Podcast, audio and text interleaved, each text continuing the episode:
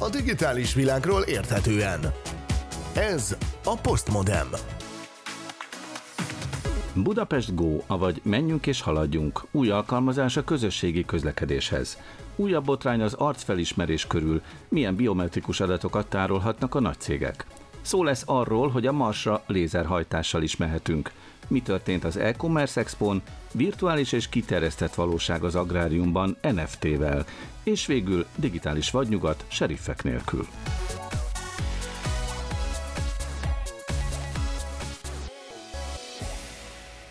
A digitális vadnyugat előtt az abszolút analóg blues zenével indulunk, feltéve, hogy megjön a buszunk, amire az Izitop együttessel várunk.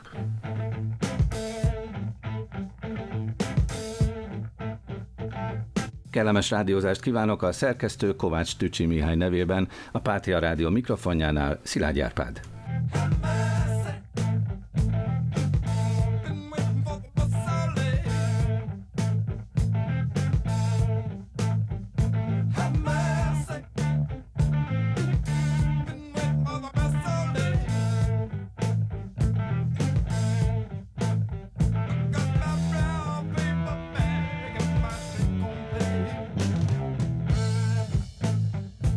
Postmodern Asztal társaságában Pál Bernadett maskutató, a Konkoli Csillagászati Intézet munkatársa. Szia Berni! Sziasztok! Itt van velünk Justin Viktor, tudományos újságíró, az Agroinform munkatársa. Hello Viktor! Sziasztok, üdvözlök minden kedves hallgatót! Aztán itt van a csapatban Keleti Artur, kiberbiztonsági szakember, az Informatikai Biztonság Napja alapítója. Szia Artur! Kellemes arcfelismerést mindenkinek. És itt a gitár szólóban bemutatom Kovács Tücsi Mihály Szifírót, bloggert, a Galaktika magazin tudományos rovatvezetőjét. Hello Tücsi! Legyen mindenkinek tökéletes napja. Rövidesen telefonon kapcsoljuk majd a Budapesti Közlekedési Központ szóvivőjét, valamint Pinté Robert információs társadalom kutató is megszólal a műsorban.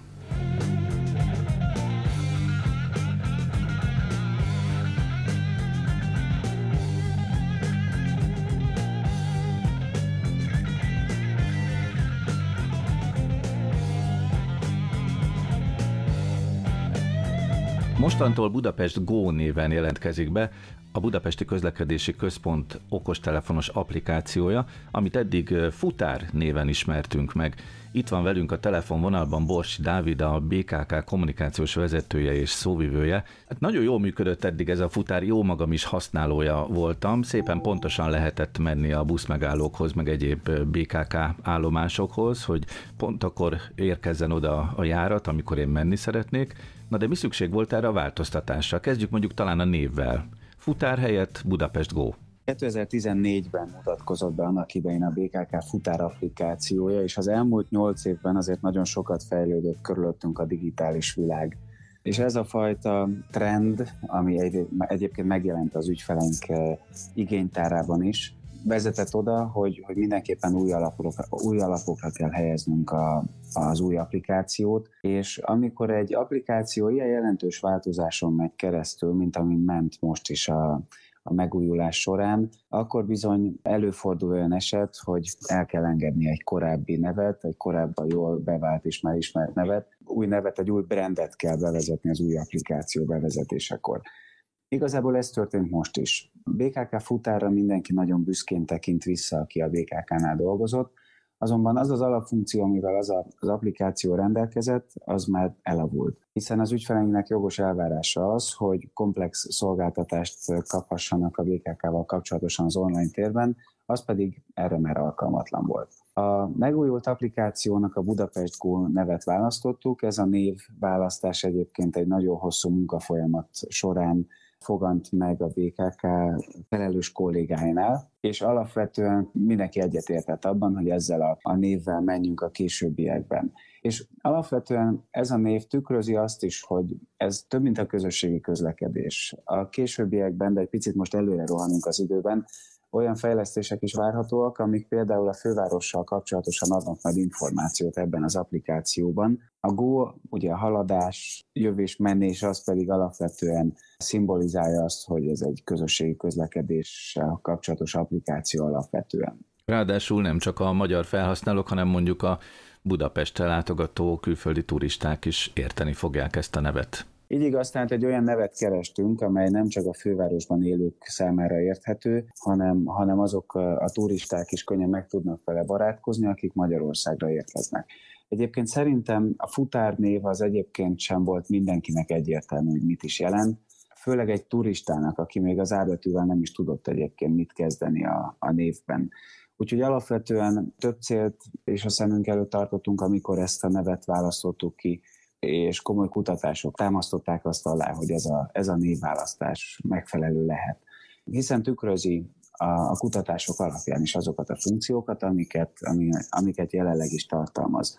Ugye fontos azt elmondani, hogy a Budapest Go alapvetően három olyan funkciót vagy szolgáltatást integrál, amivel a BKK már korábban is rendelkezett, azonban három különböző felületen voltak elérhetőek. Ilyen ugye a BKK futár applikáció és az utazástervezés, és ha már megterveztük az utazásunkat, akkor mellé kapcsolódik a korábban mobiljegyen elérhető, mobiljegy.hu felületen elérhető jegy- és bérletvásárlás funkció, és szintén integráltuk az alkalmazásba, a korábban a BKK Info alkalmazásban, vagy a bkkinfo.hu felületen elérhető közlekedési információkat, tehát így, aki megtervezte az utazását, majd megvette a jegyét az alkalmazásban, az arról is tud tájékozódni, hogy a kiválasztott útvonalon van-e esetleg aktuális forgalmi változás, vagy a kedvenc megállójában, a kedvenc járatán van-e például valamilyen forgalmi helyzet, amivel, amivel az ő közlekedése esetleg változhat. Tehát akkor a térképen, amit eddig is láthattunk az okostelefon kijelzőjén, most már nem csak azt láthatjuk majd, hogy érkezik éppen a 9-es buszom, hanem azt is látom, hogy a környezetében mekkora a forgalom, van-e dugó, vagy nincs? Nem a forgalmat látjuk majd, hanem a BKK Info híreit, amik alapvetően közlekedési hírek, és a fennakadásokról, esetleges járatpótlásokról tájékoztatják az ügyfeleinket. Tehát például, hogyha az egyes villamost használjuk, de történik egy baleset, mondjuk a Hungária körúti szakaszon, és emiatt pótlóbuszokkal tudjuk az ügyfeleinket szállítani, akkor ez az alkalmazás jelzi majd azt, hogy ezen a szakaszon baleset miatt nem közlekedik az egyes villamos, és ott át kell majd szállnunk a pótlóbuszra. De látjuk azt is, ha például egy troli egy belvárosi útszakaszon elakadna, és egy rosszul parkoló autó miatt adott útszakaszon nem közlekedne például a troli ezt eddig az ügyfeleink a BKK Info külön alkalmazásában érték el, vagy a bkkinfo.hu-n. Ezeket az információkat most már a Budapest Go-ba integráltuk, és ott automatikusan megjelenik a felhasználóknál. Szerettük volna az összes közösségi közlekedéshez kapcsolódó funkciót egy applikációba integrálni. Ugye, amiket eh, korábban felsoroltam már, azok innentől kezdve mind egy felületen érhetőek el. Fontos az, hogy a Budapest Go-ban nem csak közösségi közlekedési eszközökkel tudunk tervezni, hanem tudunk például kerékpárral tervezni, tudunk molbubival tervezni, tehát hogyha valaki például a közbringa rendszer szeretné használni a fővárosban, akkor beállíthatjuk ezt egy egyszerű mozdulattal, és onnantól kezdve az applikáció a molbubi gyűjtőállomások figyelembevételével tervezi meg nekünk az utazást a belvárosban. És ha már egyébként ugye a, a jegy- és bérletvásárlásról beszéltünk a korábbiakban, érdemes talán arról még néhány szót ejteni. Ugye korábban a mobil1.hu felületen volt elérhető ez a funkció, mostantól ez is ugye beköltözött a, az alkalmazásba, és a Budapest Go megjelenésével egy időben elérhetővé vált most már az online vagy digitális vonaljegy is, amit az ügyfeleink már régóta kértek tőlünk, így nem csak hosszabb időtartamra vonatkozó jegytípusokat tudunk megvásárolni már az alkalmazásban, hanem az egyutazásra szóló jegyet is megvehetjük ugyanúgy 350 forintért. Még a megújulás előtt integráltuk a MÁV hév járatainak valós idejű indulási adatait, és illetve valós idejű közlekedési adatait, valamint a MÁV startnak az elővárosi vonatja is megjelennek már az alkalmazásban, Ezekkel is tudunk tervezni, hogyha az agglomerációból érkeznénk a fővárosba, vagy hogyha a fővárosból utaznánk hazafelé az agglomerációba. Postmodem. A digitális világ érdekes.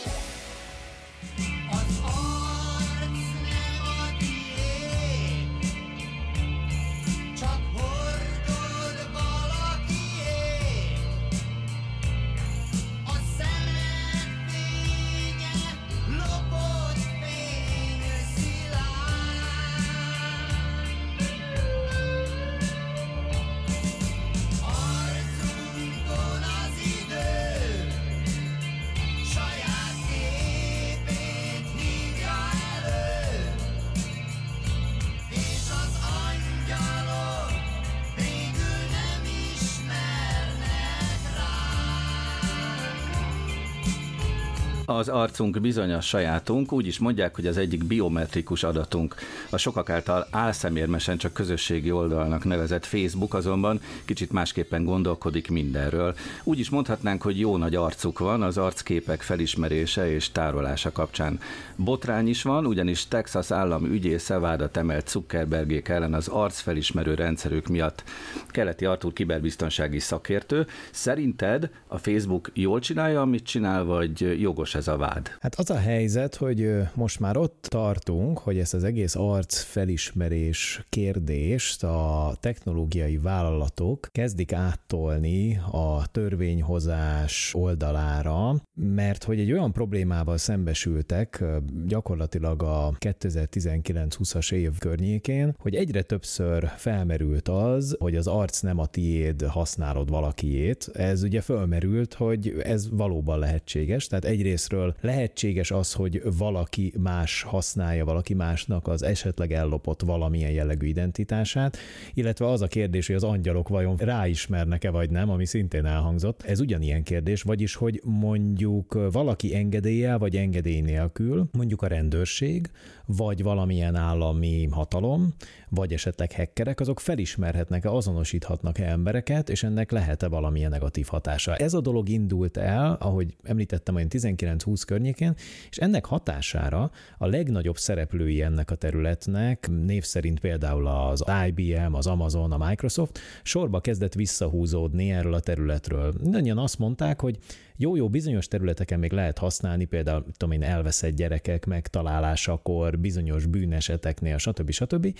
De ők nem nagyon szeretnék ezt a technológiát alkalmazni addig, amíg nem találja ki a világ, és nem találják ki a döntéshozók, hogy milyen törvényi feltételek mellett lehet használni. Mert hogy nem csak incidensek voltak ezzel kapcsolatban, hanem a technológiával kapcsolatban is fölmerültek nagy kérdések. Például az, hogy mennyire részrehajló, hogy esetleg valamilyen formában tévedett esetleg a rendszer, de nyilván ezzel kapcsolatban az is felmerült, hogy rosszra is használhatják, és miután ezek a nagy technológiai cégek nem minden esetben, különösen a Facebook tudott egyértelmű választ adni arra, hogy akkor ki és milyen formában és hogyan használhatta fel ezeket az adatokat, ezért szépen lassan a cégek kivonultak ebből, a Facebook is egyébként tavaly novemberben jelentette be, hogy többet ő már nem fogja használni ezt a technológiát, legalábbis arra nem fogja használni, hogy úgynevezett ilyen arclenyomatokat képezzen, meg is ígérte, hogy több mint egy milliárd ilyen arclenyomatot, ilyen faceprintet a rendszerből ki fog venni. Ez egyébként akkor nagyjából 640 millió ember aki használta ezt, aki az összes felhasználónak körülbelül az egy harmada.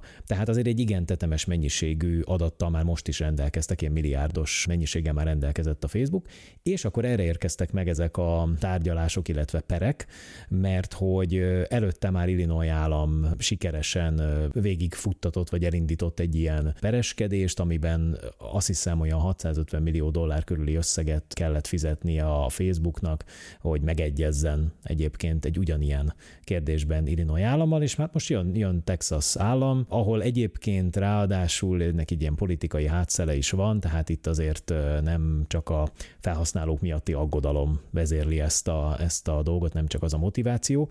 Azt még azért hozzá kell tenni, hogy itt ugye Amerikában járunk, ahol az adatoknak a felhasználására nem annyira egyértelműek a szabályok, mint például Európában, ahol mondjuk a GDPR, az adatvédelmi törvény nagyon világosan elmagyarázza, hogy milyen módon lehet adatokat gyűjteni. Az USA-ban ezért ez nem annyira egyenletes. Államonként más a szabályozás, ugye? Bizony, más is a szabályozás, nem is annyira fejlett, mint az Európai Uniónak ez a fajta szabályozása. Tehát itt azért fölmerülnek kérdések azzal kapcsolatban, hogy tényleg jogosan vagy nem jogosan jogosan használták-e ezeket. Uh-huh. Nekem az az érzésem, hogy itt is megegyezés fog születni, mert azt mondja a texasi bíróság, illetve a Texas állam arra kérte a bíróságot, hogy azt hiszem 25 ezer dollár bírságot szabjon ki minden egyes alkalommal, amikor felhasználók nem adták a hozzájárulásukat. Az egy milliárd felhasználó esetén ez nagyon nagy összeg.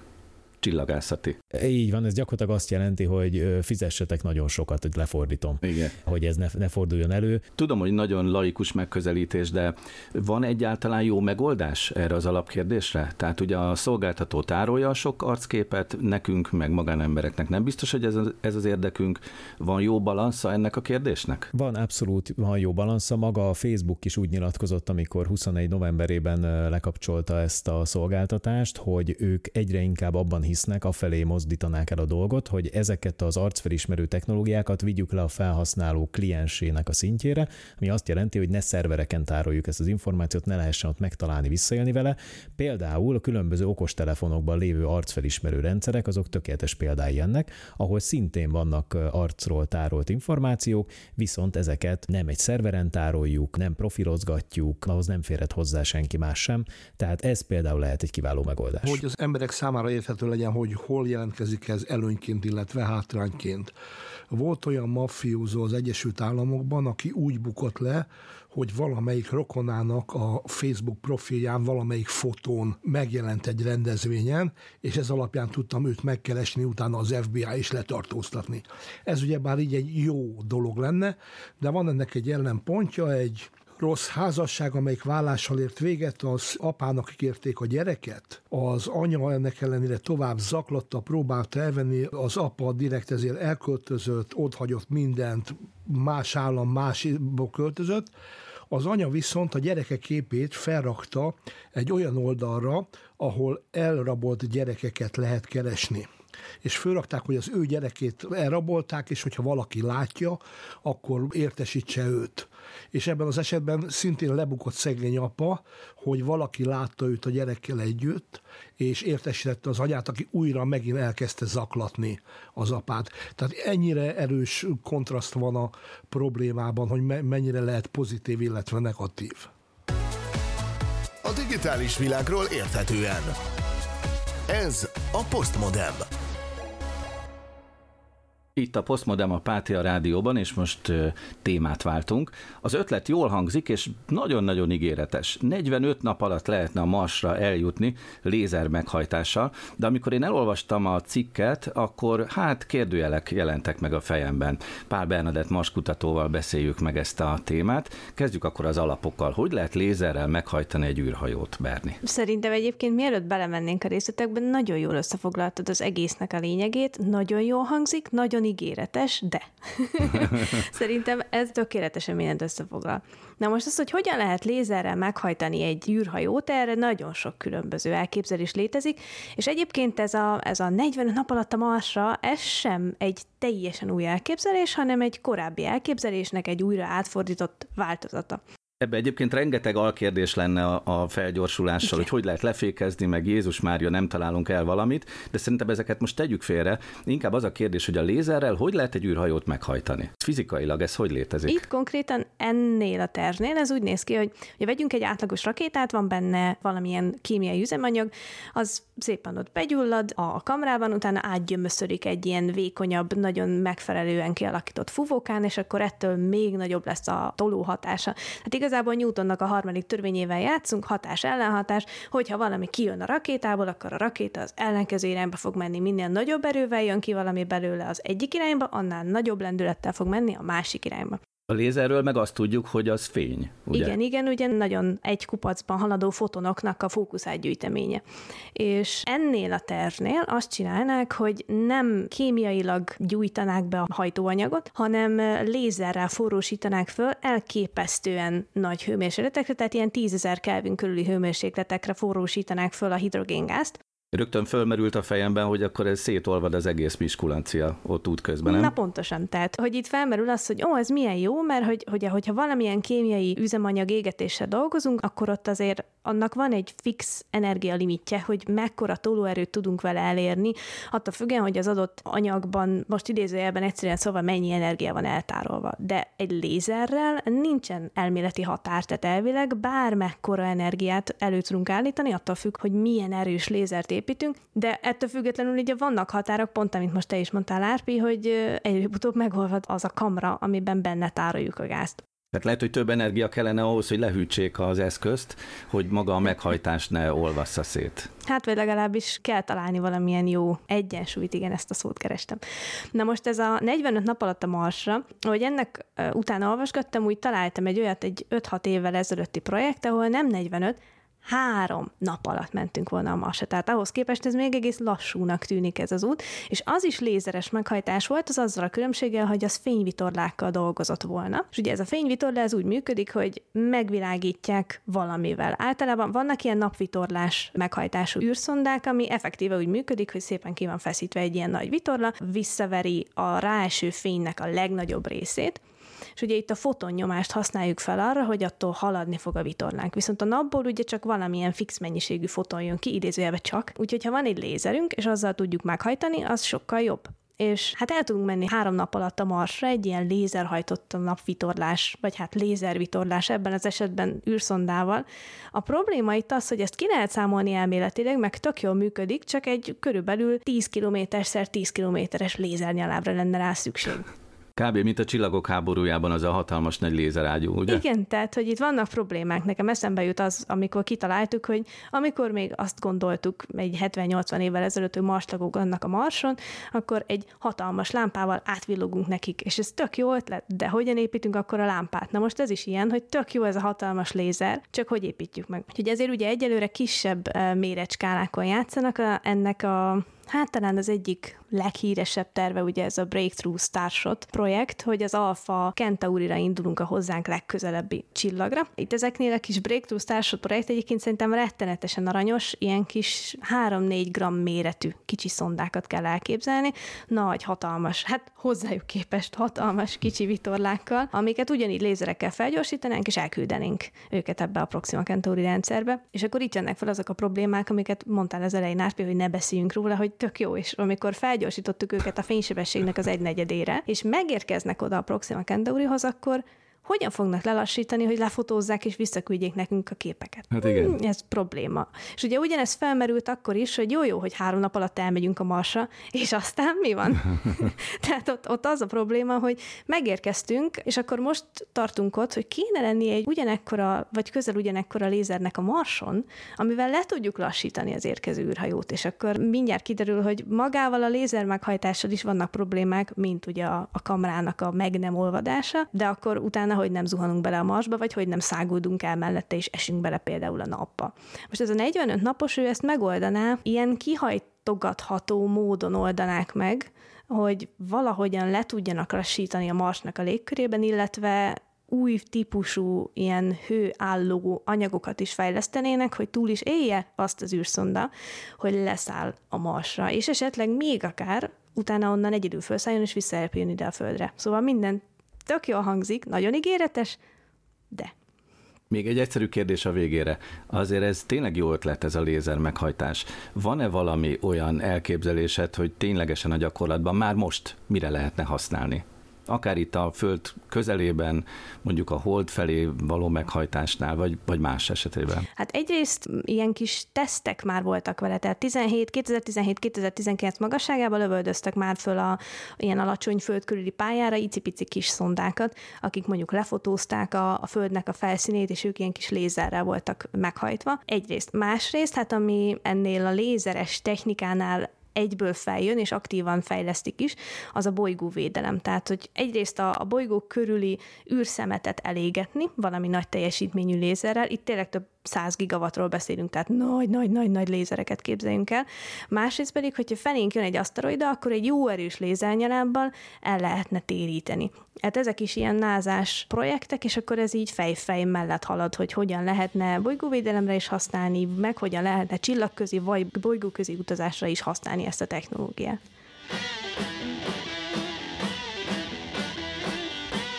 Nézzük meg, hogy ezt a módszert lehet-e használni. Menjünk tovább Lenny Krevitsel.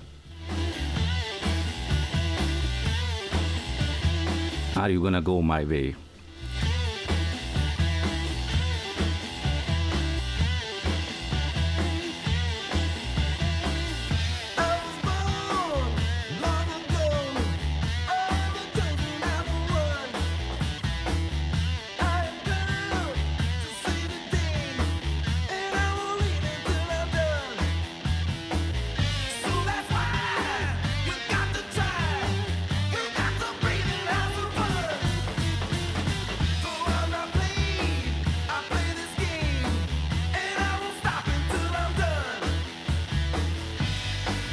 Hatodik éve szervezték meg az e-commerce expót, és második év telik el a világjárvány keretében. Ez két egymásra ható szám, Kezdjük innen a beszélgetést Pinté Robertel, információs társadalom kutatóval, a Corvinus Egyetem adjunktusával, aki egyébként résztvevője is volt az idei e-commerce expónak. Szóval arra gondoltam, hogy ez a világjárvány nagyon rendesen átalakította az elkereskedelem területét, amit most ugye egyszerűsíthetünk le úgy olyan módon, hogy ez a webshopoknak a világa, vagy ennél egy nagyobb körről beszélünk? Hát valójában az e-kereskedelem nagyobb, mint a webshopoknak a világa, hiszen vannak olyan szolgáltatások, amiket értékesítenek online, és nem feltétlenül webshopok árulják, illetve van, amikor nem webshopok értékesítenek, hanem mondjuk emberek egymás között apró hirdetési oldalakon de az e-commerce expanzió a részt azért a termékekről és a webshopokról szól. És ebben azért egy óriási nagy fejlődés volt tapasztalata az elmúlt két évben, hiszen talán a megelőző négy évben nem volt ekkora fejlődés, mint most az elmúlt két évben. Igen, hát az utolsó évnek az adatai még nem e, elérhetőek, mert én előzetes adatok vannak a 2021-es évről, és azt gondoljuk, hogy ilyen 30% körül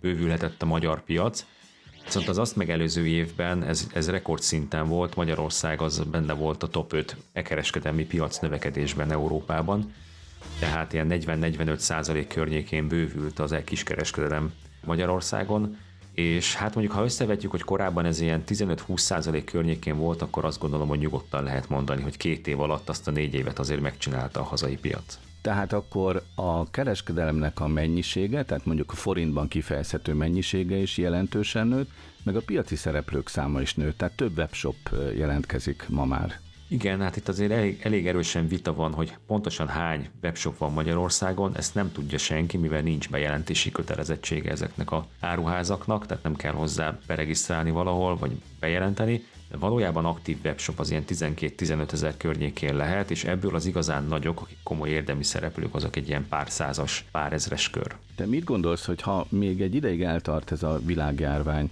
akkor hasonlóképpen ez tovább fogja növelni az eladásoknak a mennyiségét, a webshopoknak a számát, vagy pedig azért most már, hogy elértünk egy ilyen utazósebességet idézőjelben? Én azt gondolom, hogy azért még itt bőven van növekedési lehetőség, ha csak azt mondom, hogy Csehország, ami méretre, tehát hogy piac méretre közel hasonló Magyarországhoz, most az ország méretére, lakosság számára gondolok, GDP-ben egy picit magasabb, akkor azt lehet mondani, hogy ott 45 ezer webshop van egyébként, hogy azért még bőven van hová növekedni, tehát akár lehetne kétszer-háromszor ennyi webáruház is, mi tavaly csináltunk egy kutatást, akkor azt mértük, hogy körülbelül minden hatodik ember, 16% volt egész pontosan, azt mondta, hogy ha tehetné, akkor semmit se vásárolna hagyományos boltban, hanem mindent online, hogyha lezárulnának a járvány utáni korlátozások. Tehát azért van egy erős online only, tehát hogy kifejezetten az online térbe vágyó vásárlói réteg. Ennek körülbelül dupla egyébként az, aki azt mondja, vagy azt mondta, hogy ő csak és kizárólag hagyományos boltban szeretne vásárolni, és körülbelül fele a vásárlóknak is, itt is és ott is, tehát ez mindenféleképpen erősödni fog. Mind a gyakoriság, hogy milyen sűrűn vásárolunk online,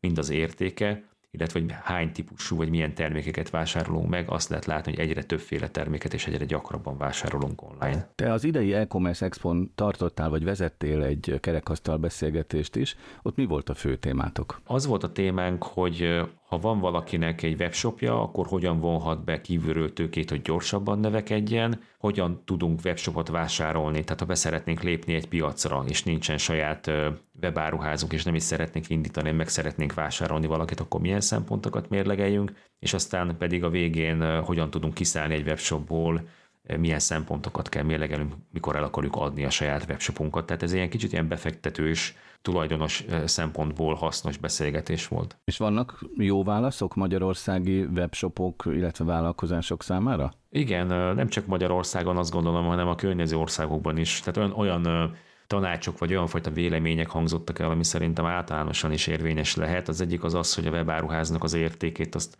alapvetően azt határozza meg, hogy mennyire jó dokumentált a működése, mennyire lehet azt átvenni, mennyire folyamatokban működik, vagy mennyire a tulajdonosnak vagy az alkalmazottaknak a fejében van benne. Ez az egyik fontos állítás, a másik pedig, hogy a, a webáruháznak a jövendő árbevétele adja meg igazániból az értékét, amit biztosan tudhatunk, tehát mennyi lesz az árbevétel a következő egy évben, a következő három évben, ezt pedig a visszatérő vevők tudják igazániból garantálni, hogy mennyi visszatérő elégedett vevője van egy webáruháznak, mert ezzel lehet majd tervezni jövőben. És hogy látod, hogy akár a vállalkozói oldalon, akár a befektetői oldalon Mit gondolnak erről a területről? Ez egy idő után átveszi majd a fő részét a hagyományos kereskedelemnek, vagy azért kialakul egy ilyen egészséges egyensúly, és kiegészíti egymást az elkereskedelem és a hagyományos?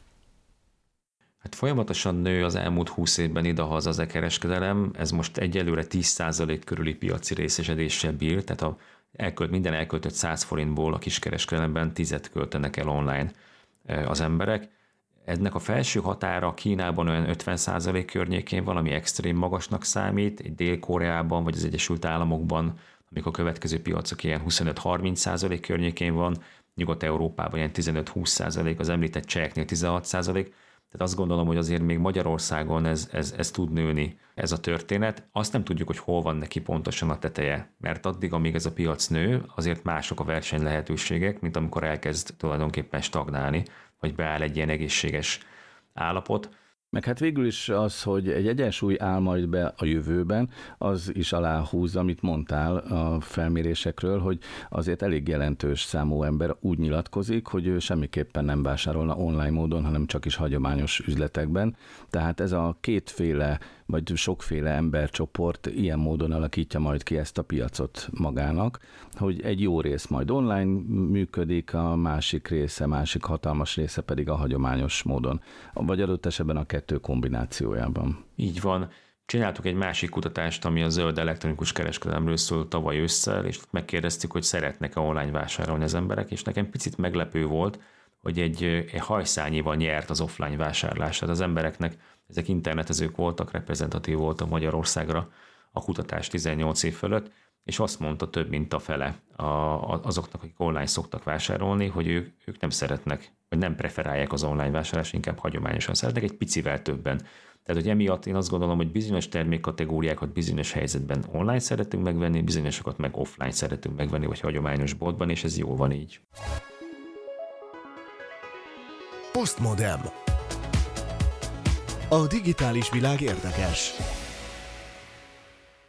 Hónapok óta beszélgetünk itt a Postmodern rádió műsorban Justin Viktor tudományos újságíróval arról, hogy a mezőgazdaság világa igen jócskán átalakul a digitális eszközök használata jó voltából. Hallottunk már mezőgazdasági robotokról, mesterséges intelligenciáról, de mi minden van még itt? Hát például az elmúlt hetekben beszélgettünk a metaverzumokról is, és azt hiszem, hogy valahol innen folytatjuk majd ennek a jó nagy témakörnek a folytatását. Igaz, Viktor? Igen, akár, akár a metaverzumtól is indulhatunk. Alapvetően ma azt az érdekes sztorit hoztam nektek, hogy van egy török farmer, úgy hívják, hogy Izzet Kocsak, aki kiment az istálóba, és két tehenére virtuális valóság szemüveget rakott. És azt tapasztalta a kísérlet után, hogy ezek az állatok 5 literrel több tejet adtak, mint azok a tehenek, akikre nem került ilyen virtuális valóság szemüveg. A virtuális térben egyébként zöld mezőket és legelőket láttak szegény állatok, mert hogy egyébként meg nem nagyon láttak ilyet. Mert hogy egy ilyen sötét olban átcsorogtak? Igen, ez egy nagy üzemi istáló volt, és hát a megdöbbentő módon a tehenek is sokkal boldogabbak, és jobban szeretnek tejet adni, hogyha egyébként szaladgálhatnak zöld mezőkön, és még akkor is, hogyha virtuálisan, ami ugye egybevág azokkal a egyébként neurológiai kutatási eredményekkel, hogy igazándiból az, hogy mit tapasztalunk meg a külvilágból, az nem a külvilágban történik, hanem az agyunkban. Tehát, hogy a tehénnek kvázi szegénynek mindegy, hogy látja csak egy ilyen digitális zöld mezőt lát, vagy filmen látja, vagy pedig valóban kim van a, a zöld mezőn. Egyébként én hallottam már korábban ilyet, hogy Mozart zenét játszották teheneknek, és akkor is több tejet adtak. Nem lehet, hogy arról van szó, hogy egyszerűen jobban érzik magukat, és nincs itt ilyen virtuális valóság az ő számukra, hanem valami kellemes érzés van. Most nőttél fel Izzet Kocsák gazdához, aki szintén komoly zenét játszott a teheneknek a Aha. VR szemüveg mellé. Sőt, én olyan kutatásról is tudok, ahol növényeknek játszottak heavy metalt és komoly zenét, kontra komoly zenét, és jobban szerették a komoly zenét. De visszatérve a VR-ra, hogy gyakorlatilag Magyarországon is képzeljétek el, hogy van már olyan szakképző intézmény még hozzá a, a déli ASC mezőgazdasági technikum és szakképzőiskola, ahol saját VR tantermet avattak, és azon belül egy magyar fejlesztésű VR szoftverrel lehet mezőgazdasági munkálatokat begyakorolni, méghozzá a demonstrációs környezetben egy MTZ 892-es traktornak a napi karbantartási munkáit és folyamatait, aminek nyilván megvan az a nagy előnye, hogy amíg VR szemüvegbe gyakorolod ezt, addig se teszed tönkre az MTZ 892-es traktort. Egyébként nem csak te gyakorlod, nem csak a tanuló gyakorolja, képzeljétek el az, az összeszerelési vagy a működtetési dolgokat, de közben még arra is képesek ezek a rendszerek, hogy értékeljék a teljesítményét. Tehát, hogy meghatározzák, hogy ő kellően gazdaságos mozdulatokkal és a megfelelő rutinnal végzi ezt el, vagy lenne ezen még mit csiszolni? Én először azt hittem, hogy szimulátorról van szó, hogy beülsz, és akkor megtanulhatod a traktor vezetését, de akkor itt szervizelni lehet? Igen, és ez igazándiból egy multiszimulátor. Ez, ez a minden szimulátor, minden is. Mert hogy a szoftver dönti el, tehát írhatsz rá egy olyan szoftvert, ami egy John Deere traktort szimulál, vagy esetleg egy kombányt, vagy bármi más. Tehát hogy gyakorlatilag nem kell hozzá hardware cserélned, csak szoftvert, ami mint tudjuk, valamennyivel azért olcsóbb megoldás. Valószínűleg időt is megtakaríthatnak ezzel, hiszen azért ahány gazda van, valószínűleg nincsen annyi John Deere traktor, illetve hát az erőforrásokkal kell itt takarékoskodni, gondolom. Igen, igen. Gyakorlatilag nem csak a VR, hanem az AR is működik, és ebben pont a, a John Deere-nek van egy AR szimulátora, amelyik ugye a világ egyik legnagyobb traktorgyártója, hanem a legnagyobb, amivel például vásárlás előtt megnézheted, hogy a, a saját ilyen, ugye ez egy amerikai cég, és ott ez a front porch, ez a házad előtti, vagy a, a felhajtó, hogy egyáltalán elfére vagy a farmodra kivezető úton elfér ez a traktor. Tehát kimész egy ER szemüveggel, oda nézel, és látod, hogyha a kerék már belelúg a kapufélfába például de egyébként ez azzal is együtt jár, hogy lemodellezik ezeket a gépeket, és egy digitális változatok készülnek belőle, ami meg azért lehet érdekes, mert hogy mind tudjuk, minden, ami digitális változata valami valóságban létezőnek, az egyben NFT is lehet.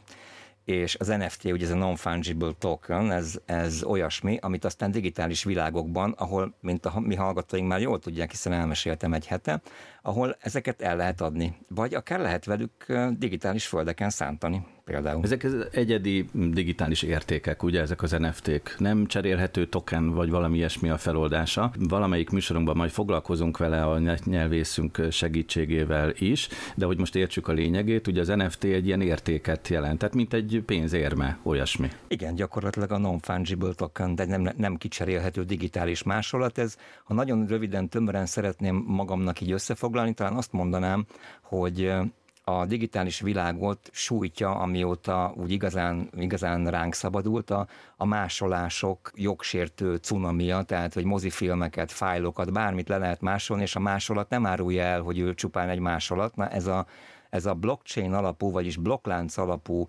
NFT, amin, aminek visszakereshető az előzménye, ez gyakorlatilag szerintem ezt beszünteti. Tehát elhozza azt ebbe a világba, a digitális világba, hogy innentől nem lehet majd ellopni egy digitális alkotást, egy zenét, egy filmet, vagy bármit, hiszen amit elloptál, azon nem lesz rajta ez a blokklánc háttér, vagy legalábbis amíg ezt valahogy fel nem törik, nem tudom, lehet, hogy már meg is tették, ezt majd talán esetleg Artur elmondja nekünk, de én úgy gondolom, hogy ez egy másolásvédelem is. Kíváncsi vagyok egyébként itt az asztaltárság véleményére, a hölgy és az urak véleményére, hogy hiszünk mi ebben az NFT-ben? Ez mindig övezi egy kicsit ezeket a digitális valutákat, meg értékeket valami olyan köd, amitől így kérdőjelek is megjelennek. Tücsi? Hát én alapból olyan vagyok, hogy már azt sem értettem, hogy hogyan lehet valaki, hogy a farmmal játszik otthon. Tehát amikor én dolgozom itthon, és elfárad egy picit az agyam, akkor fogom, fölállom, nyújtózkodok egyet, kimegyek a kert 1.0-ámba, és hogy, hogy egy kicsit átmozgassam magam, megfogom az ásó 1.0-át, kicsit megforgatom a földet, majd a gerebé 1.1-jel ezt elegyengetem. Azért 1.1, mert egyszer már eltörtem a nyellét, és azóta kellett egy kicsit felhúznom a technológiát. Tehát nem igazán értem, hogy miért megy, amíg ilyen minőségű, amit láttam grafikákat, nem az a Ready Player van élményt kínálja nekem. Az NFT-ről megint csak annyit tudok mondani, hogy nekem ez a rövidítés azt jelenti, hogy nagyon furcsa tranzakció, vagy nekem felesleges tárgyak, amiket kiadhatok érte a pénzt, és nem kapok érte gyakorlatilag semmit, csak egy jó érzést, hogy majdnem van valamim. Úgyhogy valószínűleg nem én leszek az egyik fő vásárlója ezeknek a tárgyaknak. Igen, egyébként én is nem tudom valahogy hová tenni ezt az egészet. Viszont nekem, ami, ami így eszembe jutott, hogy itt a másolásvédelemről volt szó, hát kíváncsi leszek egyébként, hogy mennyi idő, amíg ezt a technológiát is kijátszák. Nekem valamiért az első, ahol vissza tudtam most kötni a saját emlékeim között, az az, amikor annak idején nem lehetett videókazettákat másolni, hogyha ki volt törve ugye a füle. És akkor az volt a másolásvédelem, és az összes kazettánk otthon le volt szikszalagozva, és ezzel meg volt oldva a probléma, mert onnantól kezdve lehetett másolni, mert olyan volt, mintha lett volna ott valami. Ez és a jó aztán, magyar megpatkolás módszernek a videókazetta verziója. Megbuheráljuk. Tehát biztos vagyok benne, hogy valaki előbb-utóbb az NFT-t is valahogy meg fogja buherálni, vagy hogy ha nem én, akkor arra nagyon kíváncsi vagyok a technológiai háttérére, hogy hogy sikerült valamit alkotni, amit nem lehet kijátszani. Na, szerintem ez magas labda keleti Arturnak, mert egyfelől kiberbiztonsági szakemberként biztos azt mondja, hogy mindent meg lehet buherálni, meg az ellenkezőjét is, hogy nem lehet megbuherálni. Artur? Igen. Ja, hogy valamit még kellene mondani. Mondjál nem, ér, érzem, hogy lehet, hogy lehet, hogy valamit még hozzá kéne tenni. Figyeljetek, nagyon egyszerű a képlet, nyilván persze mindent fel lehet törni, meg általában fel is szoktak. Azért itt az NFT-k mögött van egy olyan elosztott hálózat, mondjuk hívjuk így egyszerűen, amiben pont az a lényeg, hogy ezeket a digitális bármiket, ezeket szétszórjuk a világ minden pontján, legalábbis a hírt arról, hogy ezek elkészültek, léteznek, és itt pont abban van a dolog biztonsága, hogy mindenkinek elmondtuk idézőjelben mondom a mindenkit, azt, hogy ez létezik. Az pedig, hogy ezek után ennek mekkora értéket tulajdonít valaki, az meg tudjuk, hogy nagyon relatív. Ugye a művészetben ez mindig az volt. Tücsinek meg azt tudom mondani, hogy ha a te feljavított, nem tudom mit csinált, gerebjéd vagy kapanyél 2.0-ád az egyébként népszerű, mert miért ne lenne az, akkor te leszel a legjobban meglepve, hogy, hogy vesz mindenki a 2.0-ás kapanyeletből. Az egyesből nem vett volna egyébként, mert az nem volt jó, azt mindenki, mindannyian éreztük, de a 2.0-ás az már jobb volt. És csak hogy ezt egy kicsit megerősítsem, például csak hogy egy, egy jó NFT példát mondjak, van egy, egy Exi nevezetű állati népszerű ilyen játékprogram, a, ahol gyakorlatilag szinte NFT alapon NFT játéknak is hívják, NFT alapon működnek a dolgok, és ott például most nézegettem itt a listát, már majdnem vettem egyet, de aztán valami miatt leálltam.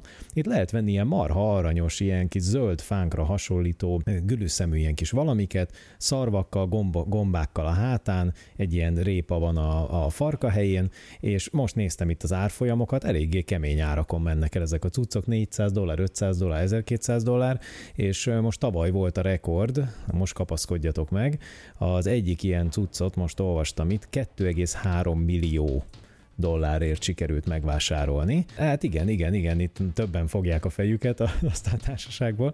Hát az a helyzet, hogy ha ez az érték ennyi, mert hogy ennyit akarnak adni érte, akkor ennyi az értéke, ez az NFT.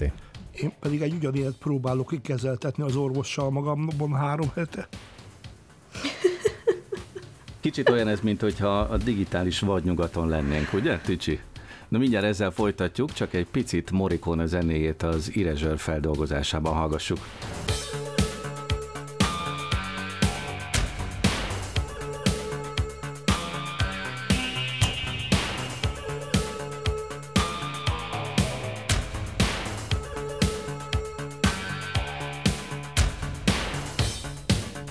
Szóval már a múlt héten is beszélgettünk arról, hogy a metaverzumokban megjelentek a csalások, különböző módszerek, mindenféle próbálkozások, és hát például az NFT kapcsán éppen Tücsi mesélt arról, hogy nem is kell itt hamisítani, egész egyszerűen csak azt kell állítani valamiről, hogy valami nagyon értékes, és az akár nagyon értékes is tesz egy semmilyen egy értéktelen dolgot is.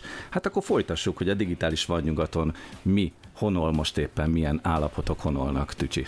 Nekem pont ez a digitális vadnyugat pont azért jutott eszembe, mert egész egyszerűen hiányoznak a szabályozások. Tehát, mint annak idején elkezdték meghódítani a nyugatot, megkapták a földhasználatot, megkaptad a papírt, mehetsz, beültél a kis ökrös szekeredbe, és mentél, elfoglaltad a földedet, és ott voltatok csomóan egészen addig, amíg meg nem jelent a kocsmáros, lehetett viszkit venni, onnantól volt verekedés, lövöldözés, gyilkosság, egyebek, és egészen addig tartott az anarchia, amíg a közösség nem választott magának például egy serifet, vagy nem küldött az állam valami olyan rangert, aki a rendet csinálná.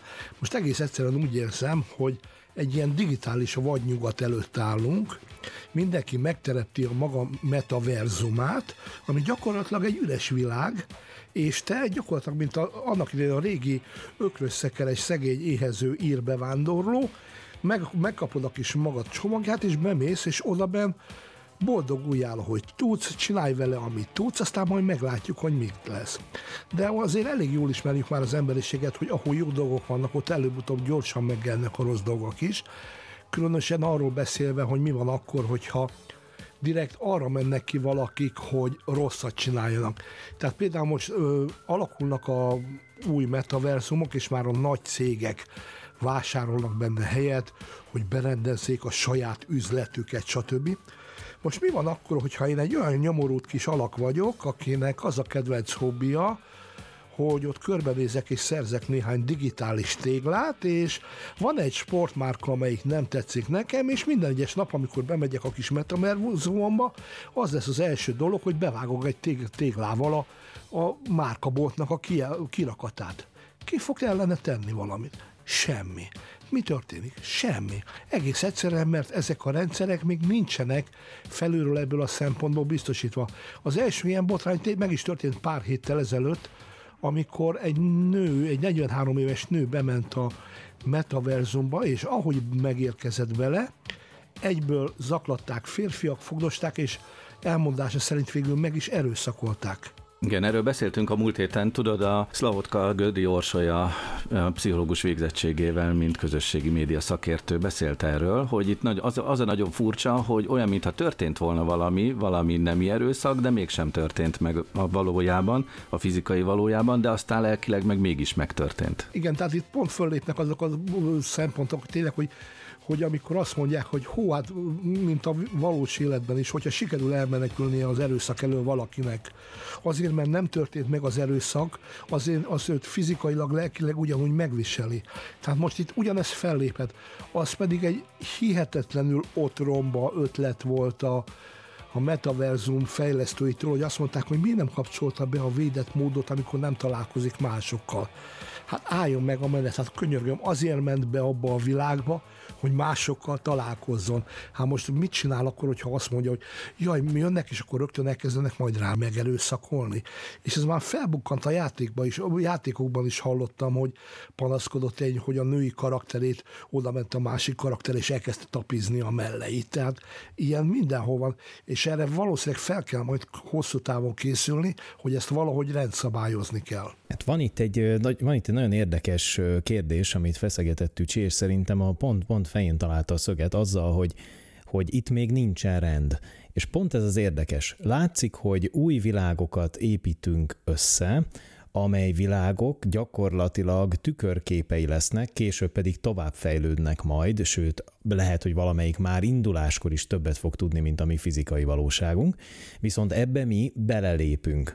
Tulajdonképpen egy másik lényként átalakulunk a biológiai valóunkból egy ilyen digitális verzióvá, tehát találkozik egy még szabályzatlan, még ismeretlen környezet egy kicsit átalakított emberrel, és mivel itt a transhumanizmusban, vagyis a gép-ember kapcsolatában nem jutottunk el odáig, hogy ezt értsük azonnal ezt a változást, ez egy gyakorlatilag ebben a, ebben a felületben, ebben a környezetben a szabályok számunkra való, tényleg olyanok, mint egy ilyen digitális vadnyugat. Az ebben a marha nagy trükk, hogy itt például az, hogy mi mit szeretnénk csinálni, vagy hogy mit egy törvény, egy rendelet, ilyesmi mit enged meg, mit szabályozhat, ez jelenleg még teljesen nyitott. Az előbb mondtál néhány példát, Tücsi, ha ezeket betesszük egy játékprogramba, ott teljesen oké, okay, lehet bűnözni. Hát hány ilyen játékprogramot látunk, hogy autóverseny, lelövünk embereket, sőt azt is tudjuk, hogy kit lövünk le, mégis lelőjük. De hogyha ugyanezt az avatárt kihozzuk egy játékprogramból, berakjuk mondjuk a hova, a főterére, a minek, a, akkor már nem szabad hozzá nyúlni, mert hirtelen pontosan ugyanaz a karakter már nem is bántható. Magyarán azokat a tereket, amiket itt létrehozunk, azokat majd el kell neveznünk. Lesznek hivatalos tereink, lesz postahivatal, és akkor ki lesz írva, hogy a postahivatalba senkit nem lövünk le. A postahivatalba senkit nem tapizunk. Miért? Azért, mert az egy a valós térnek egy kiterjedése, viszont a játékban meg megtehetjük marha izgalmas lesz, és föltettél egy nagyon érdekes kérdést, hogy és hogyan oldjuk meg azt például, hogy ne lehessen hamisítani, hogy ne lehessen rombolni, lehet, hogy pont az NFT lesz a megoldás. Mert amikor azt mondja X viszont állam, hogy ő megnyitja a kormányhivatalt, vagy ő megnyitja a, a nem tudom milyen postahivatalát valahol, csinál rá majd egy jó kis NFT-t, lehet tudni, hogy az tényleg ő sőt lehet belőle részeket vásárolni, és nem is folytatnám, tehát ez az egész dolog összefügg, és szerintem amint elkezdjük kitalálni ennek a monopolinak a jó szabályait, hogy hogy védjük meg, hogy ki lesz majd a sheriff, amit említettél, hogy mik a szabályok, hol mit lehet használni, ilyesmi, marha jó lesz, de nagyon hosszú, meg göröngyös út lesz, rengeteg ilyen definíciós problémával szerintem. Igen, erről nekem az a négy-öt évvel ezelőtti eset jut az eszembe, amikor egy kínai apa teljesen kiakadt, hogy a fia gyakorlatilag éjjel-nappal a játékban volt, és nem volt hajlandó már élni azt a level. Tehát ez a klasszikus, milyen belezont a játékba, és ez az apa fölfogadott egy másik játékost, egy erősebb játékost, aki bérgyilkosként kinyírta a fia karakterét, hogy végre kijöjjön abból a játékból. Én visszacsatolnék a, arra, amit Arthur mondott, de nem csak arra, amit mondott, hanem arra is, amit nem mondott, mert hogy azt mindannyian tudjuk, és szerintem a hallgatók is, hogy Arthur írt egy könyvet, aminek az a címe, hogy The Imperfect Secret, vagyis hogy a tökéletlen titok, és ugye ő azzal érvelt, vagy azt mondta, hogy tulajdonképpen a, az a blokklánc attól biztonságos, hogy ezt mindenki tudja, hogy mindenkinek elmondjuk. És lehet, hogy Arthur, amit a könyvében is boncolgat, arra ez a, az igazi válasz, ami ez a, ez a, a nagy válasz, amit mindenki mindig is keres, hogy mi a legbiztosabb titkosítás. Lehet, hogy a teljes őszintesség, és erről eszembe jut, bocsánat, a, van egy ilyen ökumenikus áthallás, hogy a nagy világvallásokban is ugye ez benne van. Jézus is azt mondta, hogy ide lőjetek, és széttárta a köpönyegét, tehát elme idézőjelbe persze, de a Bibliában nem pontosan ezekkel a szavakkal szerepel, de szóval, hogy igen, tehát, hogy akinek nincsen félnivalója, vagy rejtegetni valója, annak az bármit képes elrejteni, vagy nem is tudom, tehát ebben érdekes kis paradoxonokat, vagy oximoronokat lehetne erről így ellőni. Berni, te várod ezt a metaverzumos korszakot? Hát ez egy bonyolult kérdés, mert mint lennének olyan részei, tehát mondjuk egy ilyen Ready Player van típusú világ, én azt, azt azért úgy tudnám értékelni, de mondjuk itt, amiről itt az előbb beszéltetek, nagyon sok potenciális probléma jelent meg a fejemben, hogy, hogy akkor egészen el kell, át kell értékelnünk azt, hogy mit tekintünk valóságosnak. Tehát, hogyha engem kirabolnak ebben a világban, akkor hogyha én ezt másoknak elmesélem, akkor azt fogják reagálni, hogy jaj, de hát nem is történt semmi. Tehát akkor hol fogjuk meghúzni a határt a között, hogy de én át, ugye amiről itt az előbb beszéltetek, hogy én átéltem, hogy kiraboltak engem, az traumatizált, de, de, de közben meg azt lehet rá mondani, hogy de hát nem történt semmi, és szerintem ez egy nagyon veszélyes út akkor talán egy régi kabarétréfának a mondatával zárnám, amiben ilyen vers, verseket és stílusokat és írókat parodizáltak, és ott volt az egyik versnek a címe, ami nagyon ami ide illik, aminek az volt a pontos címe, mint aki halkan belelépett. Hát eddig tartott ma a Postmodem a Pátria Rádióban. Köszönöm szépen az Asztaltársaság részvételét a műsorban. Pál Bernadett marskutatónak, Justin Viktor tudományos újságírónak, Keleti Artur kiberbiztonsági szakembernek, Kovács Tücsi Mihály szifírónak, bloggernek, illetve Pintér Robertnek, információs társadalom kutatónak. Jelentkezünk jövő héten pénteken a szokott időben a négy órai hírek után, addig is viszontlátásra a YouTube-on, viszont halásra a Pátia Rádióban. A digitális világ érdekes. Postmodern.